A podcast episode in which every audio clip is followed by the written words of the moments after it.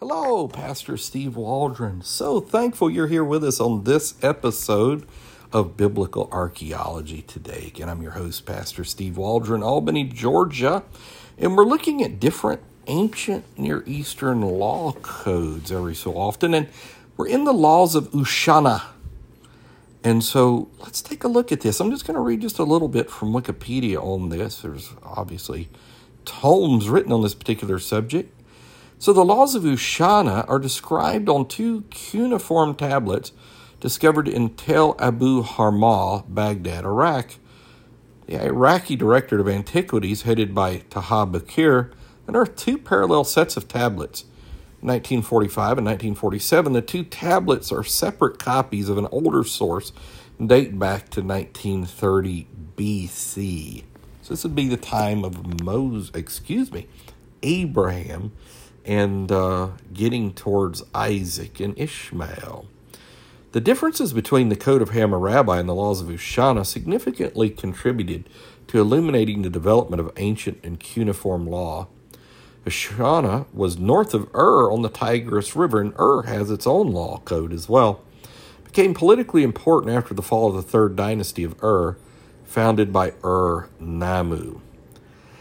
So let's take a look at what is in here. So often there's a conditional sentence, if A, then B. If you do this, then this happens, kind of like Psalm 37.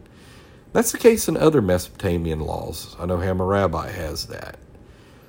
And so it's an attribute of this codification. In 23 paragraphs, it appears in the form of summa awilum, if a man.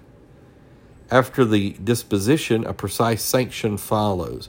If a man bit and severed the nose of a man, 1 mina of silver he shall weigh out. And that's kind of the punishment in this whole, the laws of Ushana is giving silver. No matter what you do, just pay money.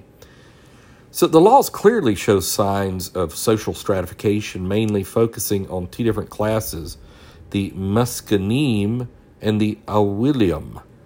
The audience of the laws of Ushana is more extensive than in the case of the earlier cuneiform codifications. Awilum are free men and women, Mar Awilum and Marat Awilum. Muskanim, the wife is Asatum, son is Maru.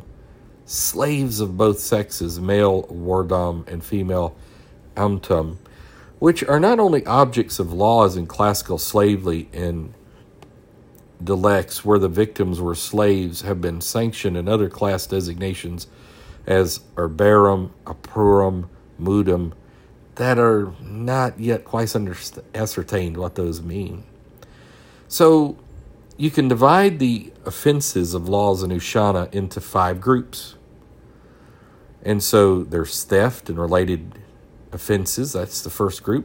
False distraint is the second group, and distraint is the seizure of someone's property in order to pay, to obtain payment or rent or other monies owed.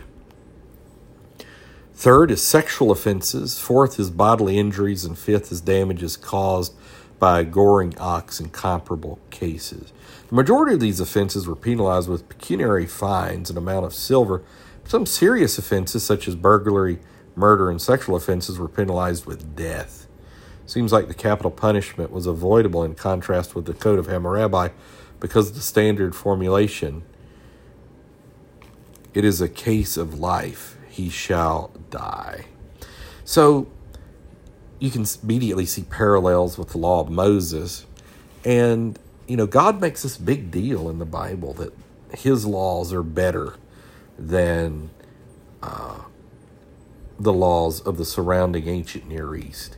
And any objective look would show a lot of similarities, but just some higher law found in Scripture.